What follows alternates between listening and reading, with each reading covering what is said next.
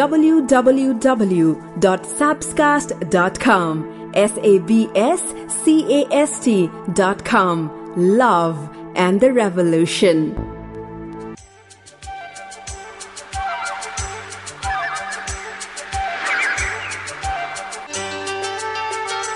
कुनै पनि सम्बन्धमा निखार भन्ने चिज राम्रो समयमा हात मिलाउँदा आउँदैन बरु नाजुक समयमा हात थाम्दाखेरि आउँछ। त्यसैले त यो माया भन्ने चिज खै कस्तो कस्तो? एक हप्ता बित्यो फेरि आएको छ यो पडकास्ट लक्ष्मी ब्याङ्कको यो माया भन्ने चिज। कस्तो कस्तो? सेप्सकास्ट डट कम यही वेबसाइटबाट यहाँले सुन्न सक्नुहुन्छ। विकली आउने पडकास्ट आइओएस चलाउनुहुन्छ भने त्यसमा एउटा डिफल्ट हुन्छ पडकास्ट भन्ने एप त्यसमा तपाईँले सेप्सकास्ट सर्च गरेर पनि सुन्न सक्नुहुन्छ।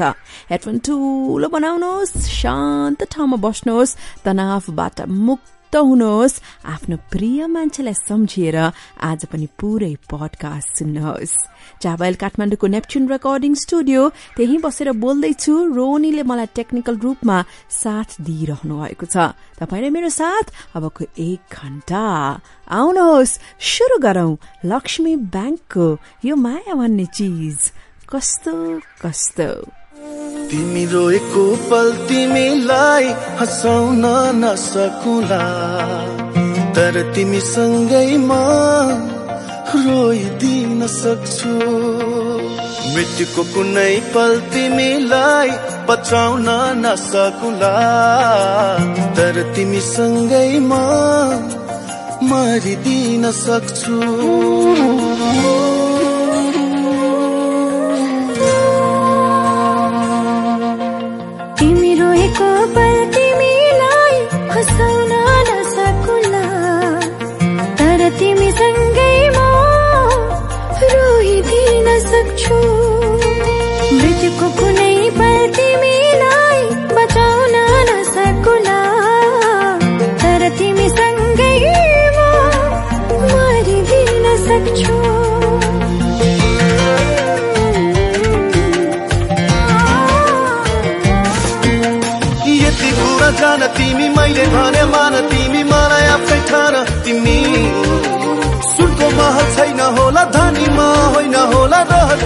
गर्न नसकुला तर मायाले जीवन भरिदिन सक्छु।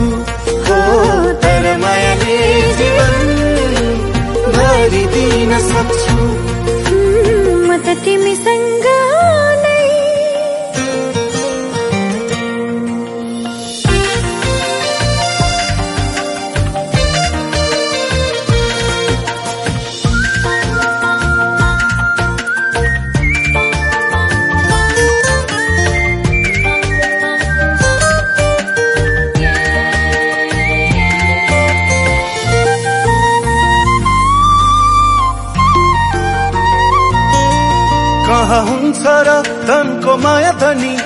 मनको माया पो हुन्छ मनकारी। मनको आँखा खोली मलाई माया गर। म राख्छु तिमीलाई सधैँ खुसी पारी।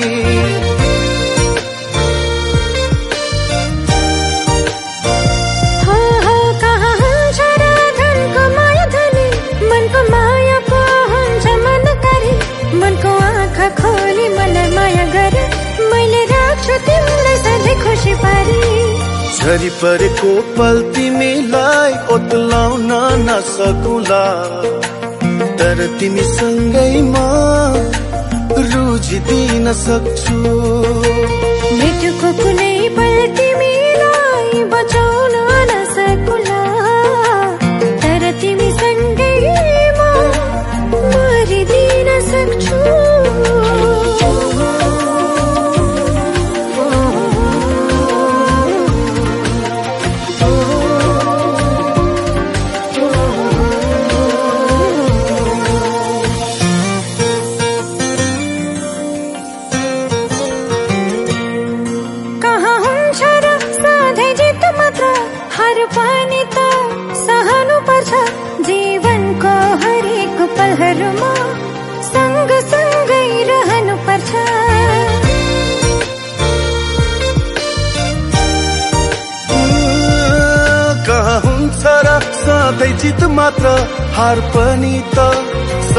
पर्छ जीवनको हरेक पलहरूमा सँग सँगै रहनु पर्छ तिमी हारेको पल तिमीलाई जिताउन नसकुला। तर तिमी सँगैमा हारिदिन सक्छु। मृत्युको कुनै पल तिमीलाई बचाउन नसकुला। तर तिमी सँगैमा मरिदिन सक्छु यति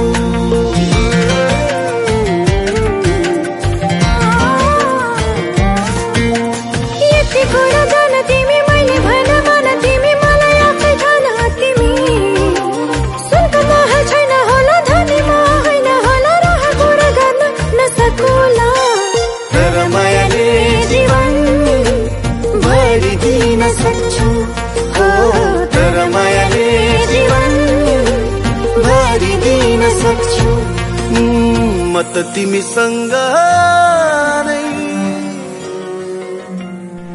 www.sapscast.com माया प्रेमको कुरा यो माया भन्ने चिज कस्तो कस्तो brought you by Lakshmi bank.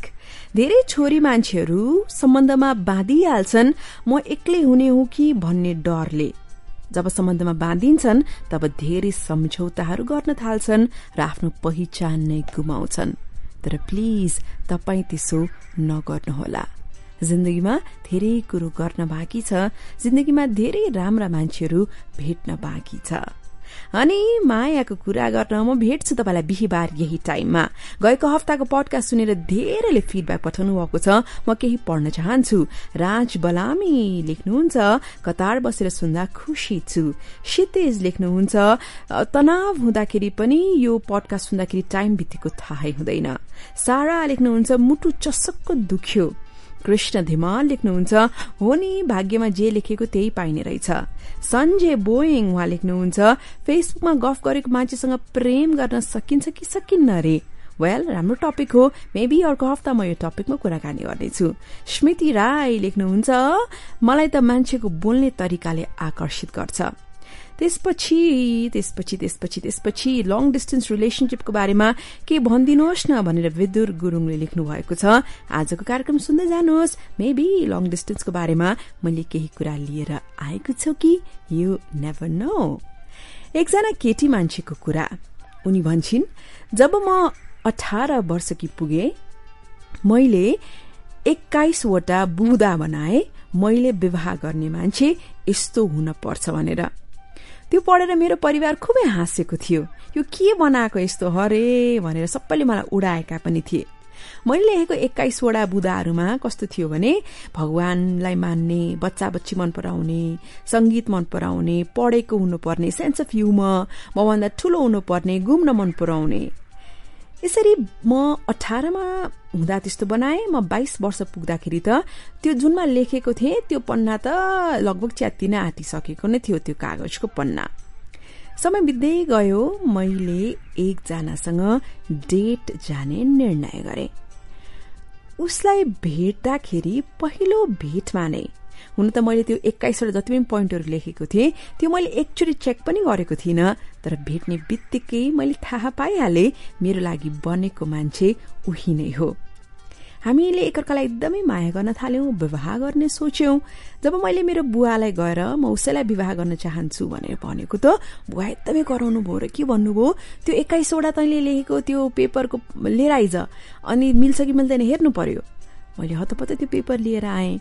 बुवाले मैले माया गरेको मान्छेलाई भेटिसक्नु भएको थियो। अनि त्यो पेपर पढेर बुवा पनि खुसी नै हुनुभयो। ठिक छ भनेर भन्नुभयो। त्यसपछि हाम्रो विवाह पनि सम्पन्न भयो। हामी खुसी खुसी जीवन बिताइरहेका थियौं। त्यसको लगभग दस वर्षपछि मेरी आमा बित्नुभयो। बुवा एक्लो हुनुभयो। बुवाले विवाह गर्ने सोचाइ बनाउनु भयो र दिन मेरो छेउमा आएर भन्नुभयो र मलाई पनि एउटा लिस्ट बनाइदिए। म हाँसे मैले बुवालाई दुईटा लिस्ट बनाइदिएँ। एउटा सिरियस खालको लिस्ट बनाएँ एउटा चाहिँ एकदम हाँसुर्दो खालको थियो जस्तै तपाईँले विवाह गर्ने मान्छेले हामीलाई माया गर्नुपर्ने हामीलाई बेला बेलामा घरमा बोलाउनु पर्ने हाम्रो ख्याल गर्नुपर्ने त्यस्तै त्यस्तै भनेर। अहिलेको समयमा फर्केर हेर्दाखेरि हाम्रो विवाह भएको पचास वर्ष भइसकेछ। र त्यो लिस्टमा जति पनि बुँदाहरू लेखेकी थिए म फर्केर हेर्दा एउटै कुरा पाउँछु सबै बुँदाहरू मैले उसलाई भेटेको त थिइनँ तर उसलाई भेट जस्तै ठिक लेखेको रहेछु। ती एक्काइसवटा पोइन्टहरू मेरो जीवनमा मैले पाएको मान्छेमा पाउँदाखेरि साँच्ची लाग्छ। यो माया भन्ने चिज खै कस्तो कस्तो। आधा कुरा बाँकी आधा भित्रै बाँकी छन्। सुनना सुनना।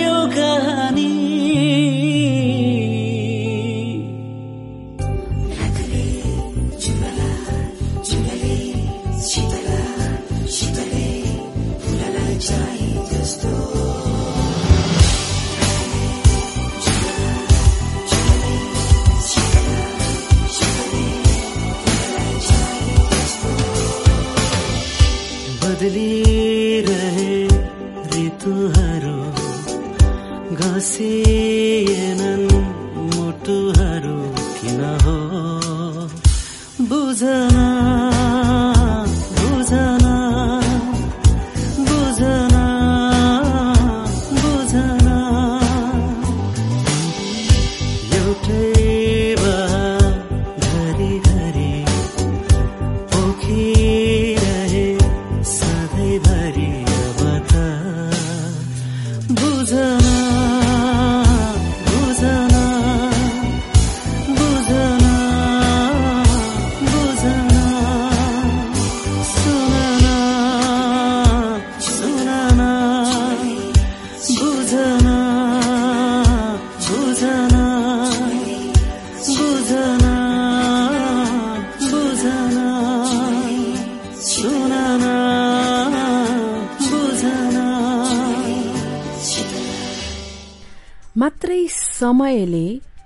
मान्छेको मनमा मलहम लगाउन सक्छ। जसरी जब हात भाँचिन्छ वा खुट्टा भाँचिन्छ त्यो निको हुन पनि समय नै चाहिन्छ। मन भन्ने चिज पनि त्यस्तै नै हो। मात्रै समयले दुखेको मनमा मलहम लगाउन सक्छ। लक्ष्मी ब्याङ्कको यो माया भन्ने चिज कस्तो कस्तो? मेरो नाम सबिना कार्की। जति पनि गीतहरू सुन्नु भएको छ सबै श्रोताको चोइसमा नै हो। फेसबुकमा मैले अपडेट गरेकी थिएँ आफ्नो स्टेटस कुन गीत सुन्ने बेलुका लेख्नुहोस् भनेर। लगभग सिक्स हन्ड्रेड कमेन्ट आए। ती मध्येमा गीतहरू मैले छानेर बजाएकी हुँ। फेसबुक इन्स्टा वा ट्विटर केमा हुनुहुन्छ तपाईँ? लेट्स मिट मेरो नाम Sabina Karki SAB WNA Sabina KARK I Karki at Gmail dot कममा इमेल गर्दा पनि हुन्छ। अथवा तपाईँले मेरो सोसियल मिडियामा लेख्दा पनि हुन्छ।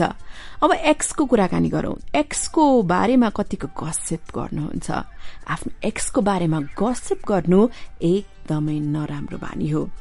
नम्बर वान किन नराम्रो बानी हो भने यो चाहिँ relationship and etiquette expert April Masini उनले लेखेको पाँचवटा पोइन्टहरू म तपाईँलाई भन्दैछु।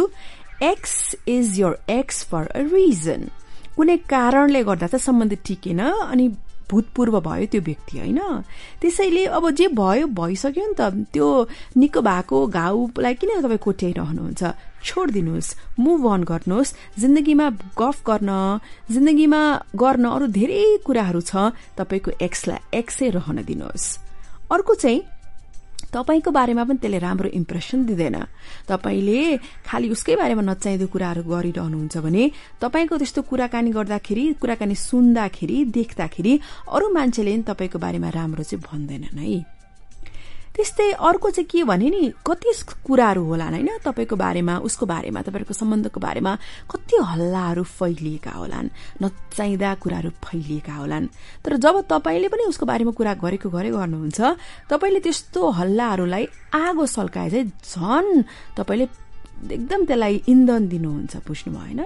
त्यसैले कति कुराहरू सत्य थिए असत्य थिए let it be let it be नचाहिने कुराहरूले फेरि एकदम आफ्नो मुड अफ हुने उसको मुड अफ हुने नगर्नुहोस्।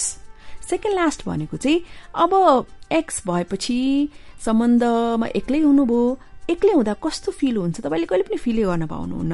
भन्नाले उसलाई नै दिमागमा अल्झाएर जाने हो भने न त आउने सम्बन्धमा राम्रोसँग बाँधिन सक्नुहुन्छ न त आफू सिङ्गल हुँदा कस्तो फिल हुन्छ त्यो तपाईँले महसुस गर्न सक्नुहुन्छ। So please stop the gossip and open your heart to some new र लास्टमा तपाईँले कति कुराहरूलाई चाहिँ एकदमै अप्ठ्यारो बनाइदिनुहुन्छ कि? जस्तै तपाईँ दुईजनाको कमन फ्रेन्डहरू होलान् होइन? अनि उसको बारेमा कति के के कुराहरू नचाहिँदो कुराहरू भन्दाखेरि गसिप गर्दाखेरि तपाईँको त्यो दुईजनाको कमन फ्रेन्डलाई पनि कस्तो अप्ठ्यारो लाग्ला होला के भन्ने कसो गर्ने भनेर सो एकदम अप्ठ्यारा परिस्थितिहरू तपाईँले सिर्जना गर्न सक्नुहुन्छ। सो माई फ्रेन्ड यस्तो एक्सको बारेमा गसिप गर्ने बानी छ भने स्टप इट नम्बर वान त जे भयो सकिसक्यो त्यो च्याप्टरै क्लोज गर्न पर्यो। नम्बर टू जोसँग गसिप गर्नुहुन्छ त्यो मान्छे कस्तो हो अगाडि देख्दाखेरि चिटिक्क होला। पछाडि गर्दाखेरि तपाईँकै एकदम खोइरो खन्ने होला। होइन मान्छे चिन्न सकिँदैन नि त। सो भूतपूर्व प्रेमी प्रेमिकाको च्याप्टरलाई क्लोज गर्न पर्यो र मिठो गीत सुन्न पर्यो। र एकछिनमा यस्तो इन्ट्रेस्टिङ कथा सुनाउँछु। त्यो सुन्न फेरि फर्केर आउनु पर्यो। एज सिम्पल एज द्याट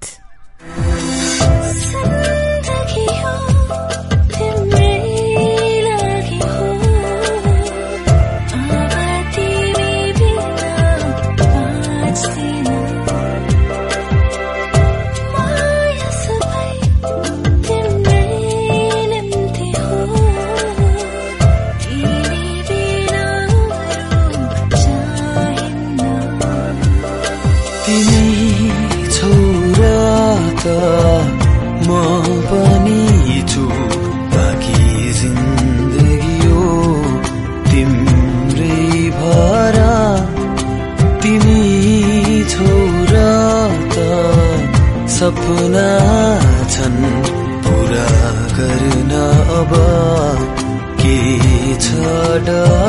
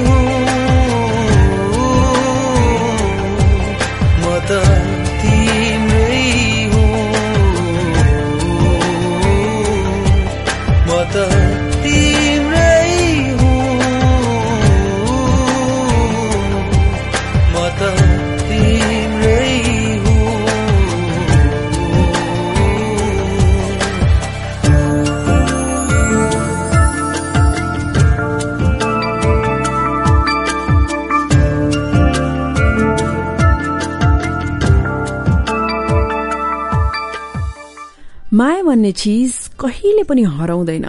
कहिले पनि तपाईँले गुमाउनुहुन्न।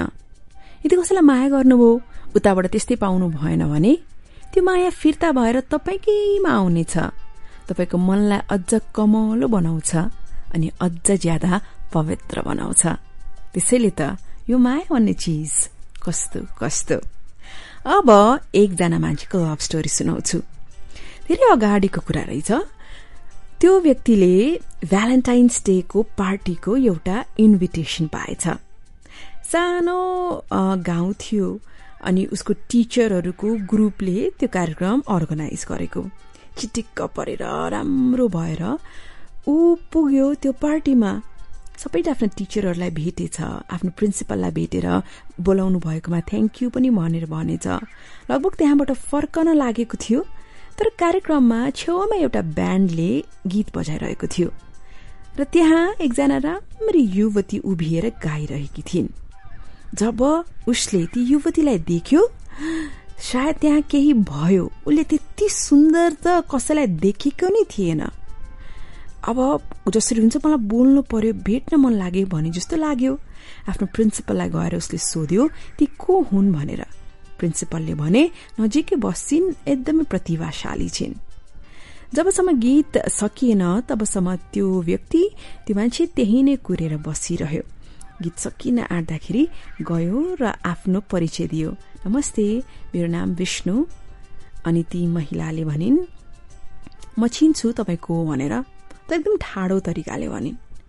अनि विष्णुले भन्यो "अँ, कस्तो राम्रो गीत बजिरहेछ नाच्नुहुन्छ मसँग? केटीले नो भनेर ठाडे भनिदिन्।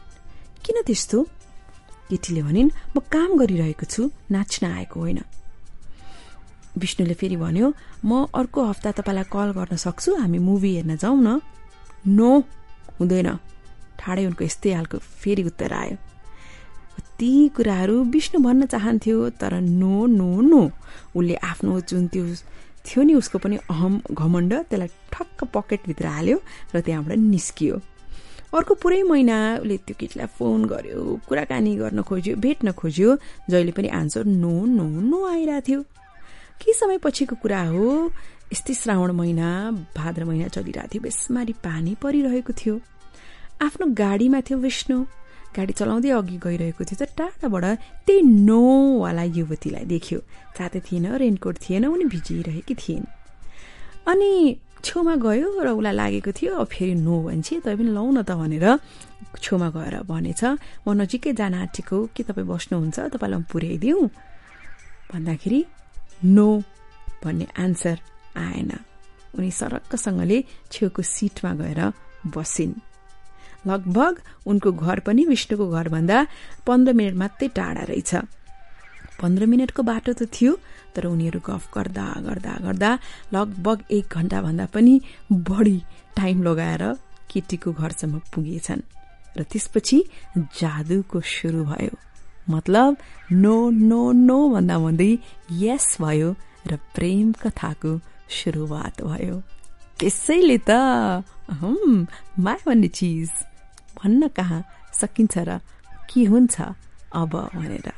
र कार्यक्रममा चाहिँ अब एकछिनमा के हुन्छ थाहा छ? एकजनाले विवाह गरेको होइन। र विवाह गर्दा के भयो त? वेलकम ब्याक एकछिनमा भन्छु आउनुहोस् न फर्केर अनि।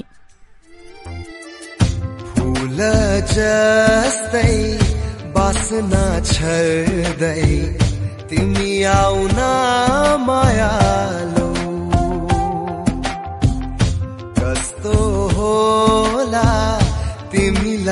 पाउँदा तिमी आउन मायालो। छहारी झै लाग्छ तिमी सामु आउँदा। छहारी झै लाग्छ तिमी सामु आउँदा। तिमी आउन मायालु।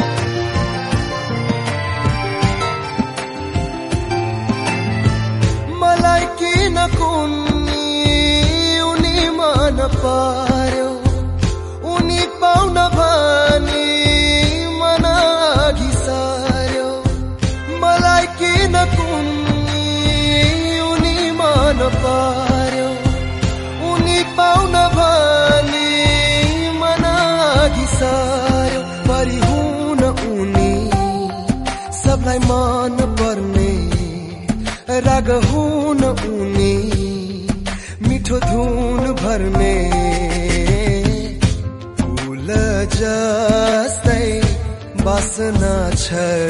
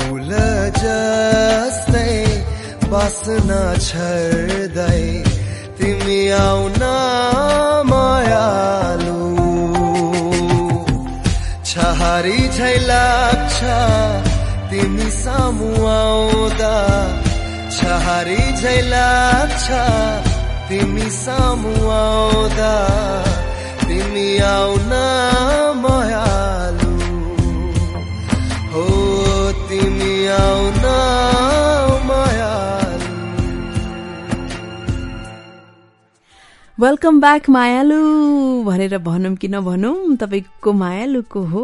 मायालुलाई सम्झिएर पडकास्ट सुन्दै त होइन।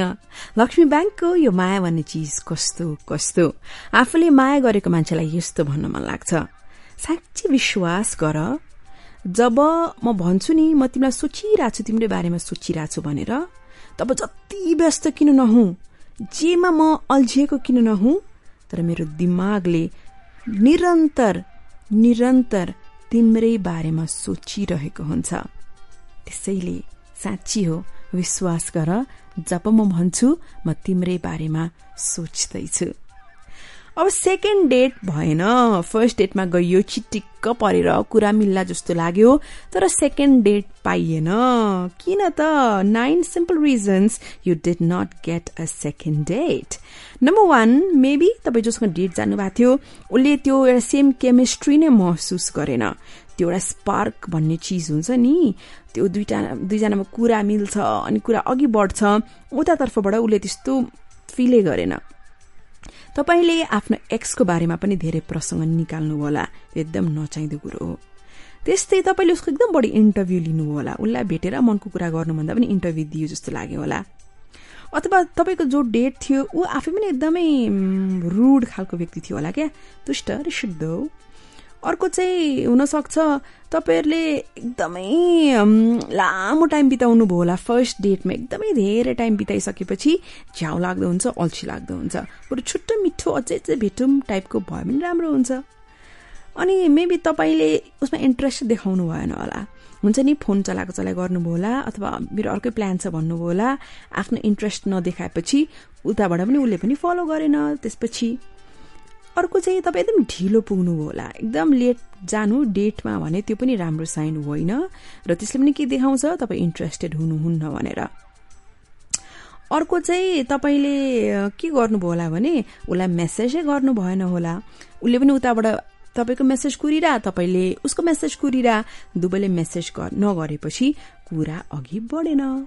र लास्टमा के हुन सक्छ भन्दाखेरि तपाईँले के गर्नुभयो होला भने एकदम सन्की खालको व्यवहार कुरा मन नपरे जस्तो व्यवहार वा हुन्छ नि कस्तो तपाईँको त्यो त्यो जुन रियाक्सन थियो त्यो भएन होला र त्यही कारण राम्रो भएन होला त्यही कारण पनि अथवा तपाईँले उसको बारेमा बुझ्दै नबुझिकन कति कुराहरू कमेन्ट गर्नुभयो होला त्यस्तो गरेर पनि कुरा नमिलेको हुन सक्छ त्यसैले नै यी सबै कारणले गर्दा गर्दै तपाईँलाई मान्छे मन परे तापनि फर्स्ट डेट पछि सेकेन्ड डेट त्यो भएन। र अब के हुन्छ? ए अघि एउटा कुरा भन्छु भनेको थिएँ नि। त्यो भन्छु नि म एकछिनमा।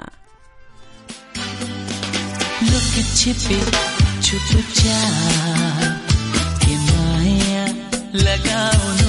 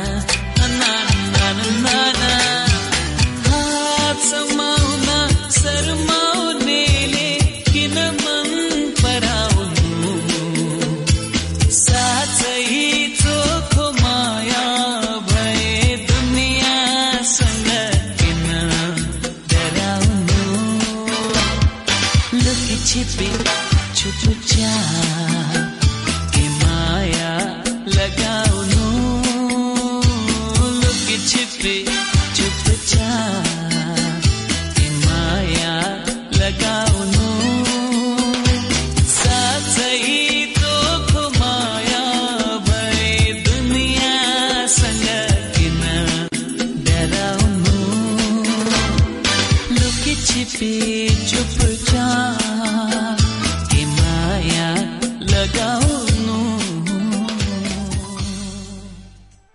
साँच्ची हो माया लगाएपछि के लुपी लुकी छिपी लगाउनु? एकदमै तपाईँहरूको सम्बन्ध सिक्रेट खालको छ भने त्यहाँ पनि के गडबड छ भन्ने भनिन्छ है। त्यस्तो हो कि होइन? मान्छेको यो दिमाग भन्ने जुन छ नि यो एकदमै मोस्ट आउटस्ट्यान्डिङ अर्गन मानिन्छ। एकदम भयङ्कर खतरा हाम्रो शरीरको भाग हो। हामी जन्मेदेखि चौबिसै घण्टा तीन सय पैँसठी दिन त्यो काम गरेको गरे गरेको गरे एक्टिभ रूपमा गर्छ। कहिलेसम्म गर्छ? जबसम्म हामी प्रेममा परेका हुँदैनौ। जब माया प्रेममा परिन्छ तब दिमागले काम गर्न छोड्छ भनेर भन्छन्। अब एकजनाको विवाहको प्रसङ्ग म सुनाउँछु।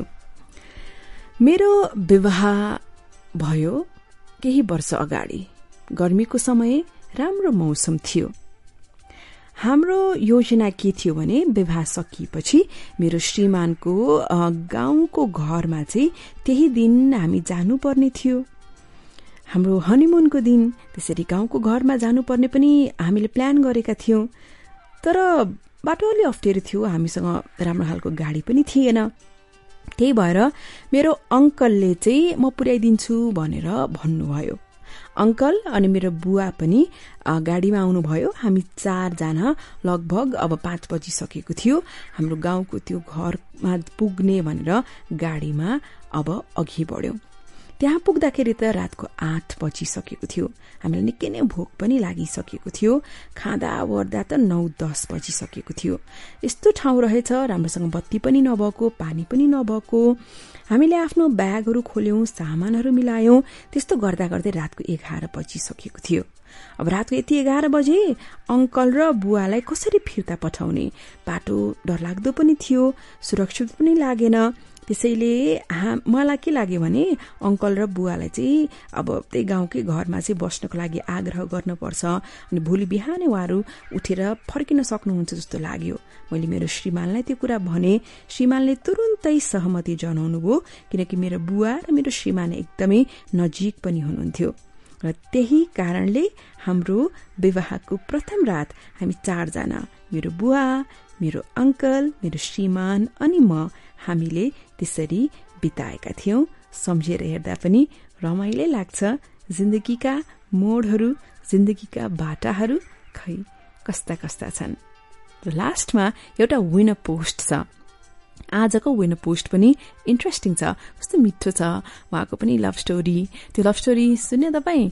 तपाईँको पनि लभ स्टोरी हुनसक्छ है। यो गीत बजाउँछु अनि I will be right back जता जता पिरतीको बाटो बाटो बाटो। जता जता पिरतीको बाटो त्यता त्यता चलाउला मायाको गाडी। जता जता पिरतीको बाटो त्यता त्यता चलाउला मायाको गाडी। आउन माया बस पछाडि आउन माया बस पछाडि। मै चलाउला यो मायाको गाडी। मै चलाउला यो मायाको गाडी।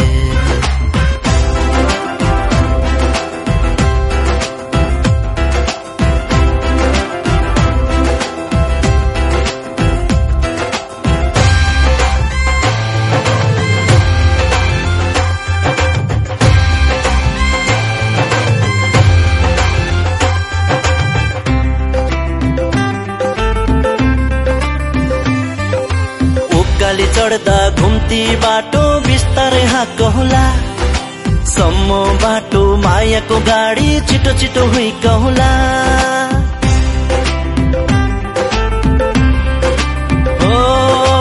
उकाली चढ्दा घुम्ती बाटो बिस्तारै हाँकहुला। सम्म बाटो मायाको गाडी छिटो छिटो हुइकहुला। सँगसँगै अघि बढ्दैछ हाम्रो मायाको सवारी। आउन माया बस पछाडि आउन माया बस पछाडि मै चलाउला पिरतीको गाडी। मै चलाउला यो मायाको गाडी।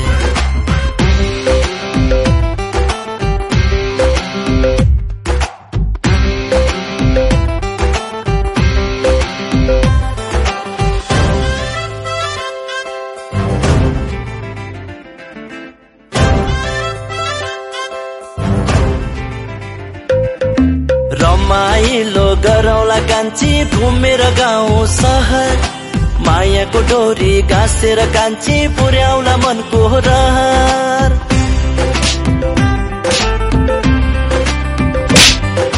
रमाइलो गरौला कान्छी घुमेर गाउँ सहर। मायाको डोरी गाँसेर कान्छी पुर्याउला मनको रहर। मल जल गरौला कान्छी पिरतीको फुल सारी आउन माया बस पछाडि आउन माया बस पछाडि मै चलाउला यो मायाको गाडी। मै चलाउला पिरतीको गाडी। मै चलाउला यो मायाको गाडी। मै चलाउला पिरतीको गाडी। लक्ष्मी ब्याङ्कको यो माया भन्ने चिज कस्तो कस्तो कस्तो लाग्दैछ लेख्नुहोस् है। पडकास्ट आफू सुन्नुहोस् साथीभाइलाई पनि सुन्नको लागि भन्नुहोस्। सकेसम्म यहाँको लागि राम्रो पडकास्ट तयार पारौँ भनेर म पुरा यो बिहिबारको दिन त यसमा नै फोकस्ड हुन्छु। पुरा दिन मेहनत गरेर तपाईँको लागि यो पडकास्ट लिएर आउँछु। म आशा गर्छु तपाईँलाई पडकास्ट मन पर्दैछ। बाँच हरेक पल बाँच त्यो पल बितेर जानुभन्दा अगाडि। फर्किएर त यादहरू नै आउने हुन्। समय होइन। त्यसैले बाँच हरेक पल बाँच। भोलि पर्सि यसो गरौँला उसो गरौँला। ए त्यस्तो केही हुनेवाला छैन। अहिले this is the moment if you miss it you'll miss it साँच्ची। आजको विन पोस्ट आसमा चापागाईले पठाउनु भएको छ। उहाँको आफ्नो स्टोरी हो। उहाँ लेख्नुहुन्छ मेरो बोयफ्रेन्ड र मेरो लङ डिस्टेन्स रिलेसनसिप मैले उसलाई भेटे मेग थर्टी थ्री च्याट रुममा। हामीले एकअर्काको फोटो पनि देखेका थिएनौँ। मतलब हामी यसरी गफ गर्थ्यौँ यति धेरै फोनमा कुराकानी गर्थ्यौँ। लगभग एक वर्ष भइसकेको थियो त्यस्तो गर्न थालेको हामीले फोटो देखेका थिएनौँ एकअर्काको तर हामी एकअर्काको प्रेममा परिसकेका थियौँ। जब हाम्रो माता पिताले विशेष गरेर मेरो भनौँ बुवा मम्मीले थाहा पाउनुभयो मेरो त्यस्तो लङ डिस्टेन्स रिलेसनसिप छ भनेर अरू एकदमै रिसाउनु भयो। उहाँहरूले त त्यो केटालाई जसरी पनि छोड्नुपर्छ नभए धेरै कुरा हुन्छ भनेर मलाई थर्काउनु पनि भएको थियो। उसले मेरो बुवालाई कसरी हुन्छ कन्भिन्स गराउने भनेर धेरै प्रयास गर्यो। मेरो बुवाले झन् पुलिसलाई पनि फोन गर्नुभएको उसलाई मबाट छुडाउनको लागि भनेर। तर हामी कहिले पनि कमजोर भएनौँ। एकअर्काको हात हामीले छोडेनौँ। मलाई थाहा थियो भलै म आफ्नो आमा बुवाको विरुद्धमा जान्छु तर उनै मेरो लागि बनेको मान्छे हो। हामी दुवैजनामा यति धेरै हिम्मत थियो एकअर्कामा विश्वास थियो कि सारा संसारलाई त्यागेर पनि हामी अघि बढ्नेछौँ भन्ने खालको आँट पनि थियो। अहिले चार वर्ष भइसक्यो हाम्रो विवाह भएको। हामी दुईजना एकदमै खुसी छौँ। हाम्रो बुवा मम्मी पनि एकदम खुसी हुनुहुन्छ विशेष गरेर मेरो मम्मी। उसले मेरो बुवालाई विशेष गरेर हजार पटक भन्दा बढी गएर कुरा गरेर कन्भिन्स गराउन खोजेको थियो। अन्तमा मेरो बुवाले यति धेरै जुन देख्नुभयो माया उसको आँखामा मेरो लागि उहाँ पनि पग्लिनु भयो विवाहको एक वर्षपछि हामीले भिजा पायौँ अस्ट्रेलिया जानको लागि। अहिले हामी अस्ट्रेलियामा खुसी साथ बसिरहेका छौँ।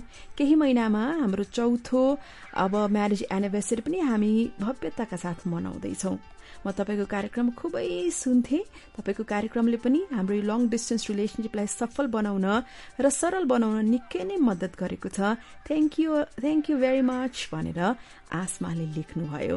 आसमा कस्तो खुसी लाग्यो तपाईँको कुरा सुनेर। यति हो कि तपाईँहरूको सम्बन्ध सधैँ यसरी राम्रो भइरहोस्। विशेष गरेर आमा बुवा अहिले खुसी हुनुहुन्छ भन्नुभयो। त्यो सुनेर मलाई एकदमै राम्रो लाग्यो। So touch word and God bless you both के गर्ने यो माया भन्ने चिज खै कस्तो कस्तो When I hold you in my arms, time just slips away. When I'm tired and weary, your smile just brightens up my day. When I look at you, It just feels so wonderful and the rest of the world just fades away. When I look at you, it just feels so wonderful and my heart just melts away. Maya, miro Maya, Kimi neho miro. Coração.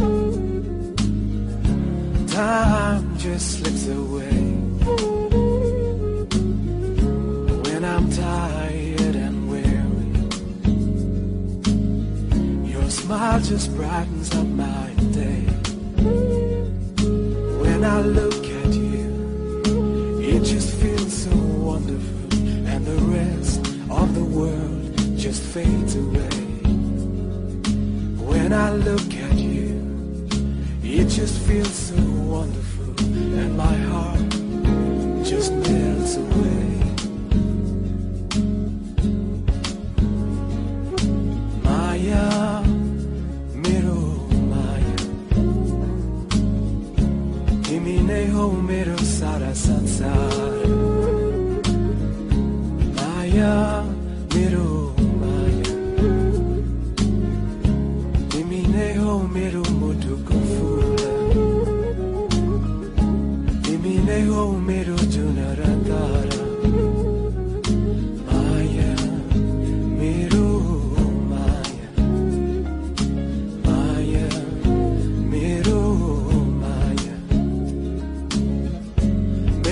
heart we feel love and compassion in every turning of your life. May you find the wisdom to know the right from the wrong in every step of your life. Maya.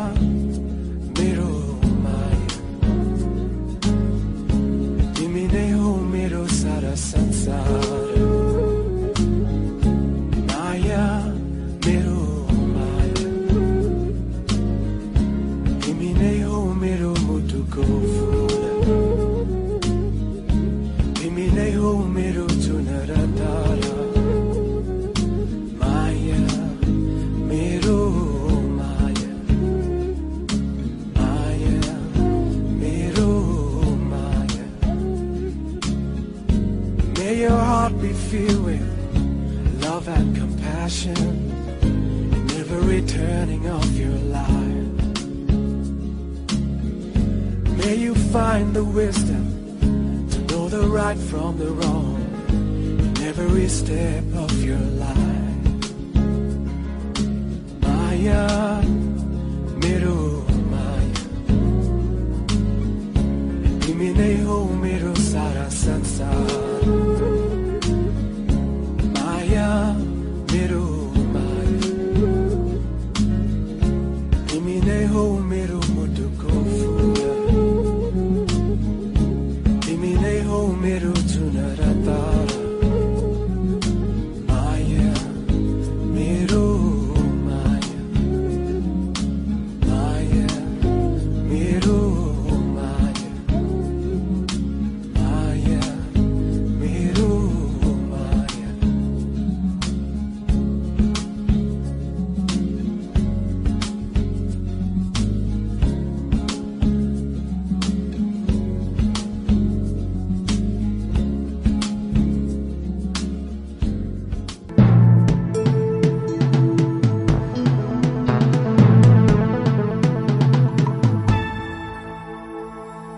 www.sabscast.com. S A B S C A S T.com. Love and the Revolution.